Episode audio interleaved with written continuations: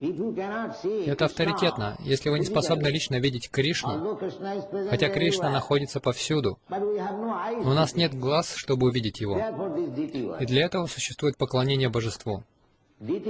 Поклонение Божеству не язычество и не идолопоклонство, нет. Божество тождественно изначальной Верховной Личности Бога. Он — Абсолют. Его образ и Он сам — суть одно. Абхинна. Он тождественен. Мы повторяем Харе Кришна не как граммофон, нет. Мы общаемся с Кришной. Абхинатва Нама Намино. Когда мы произносим имя Кришны, Он присутствует на нашем языке. Пока мы это не осознали, мы находимся на стадии намапарадхи или намабхасы. Не намабхасы, а именно намаапарадхи.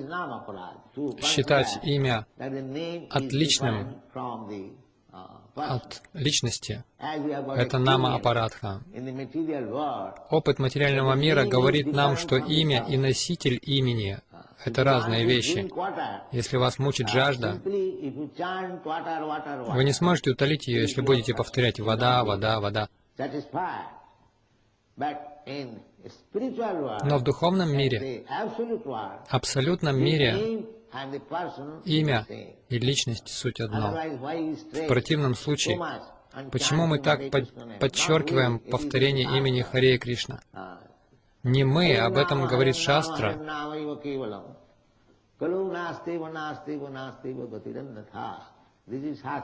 Это подтверждается Шастрой, но есть много негодяев. Они приводят пример. Какое благо дает это воспевание? Я могу повторять газировка, газировка с таким же успехом.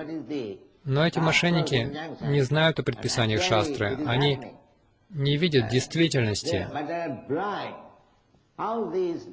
что европейские и американские юноши и девушки очищаются, просто повторяя мантру Хари Кришна. Как? Как они могут очищаться, если повторение святого имени не имеет силы? Даже так называемые индусы удивляются. Как могли эти европейцы и американцы превратиться в таких хороших преданных? В повторении мантры Хари Кришна есть сила.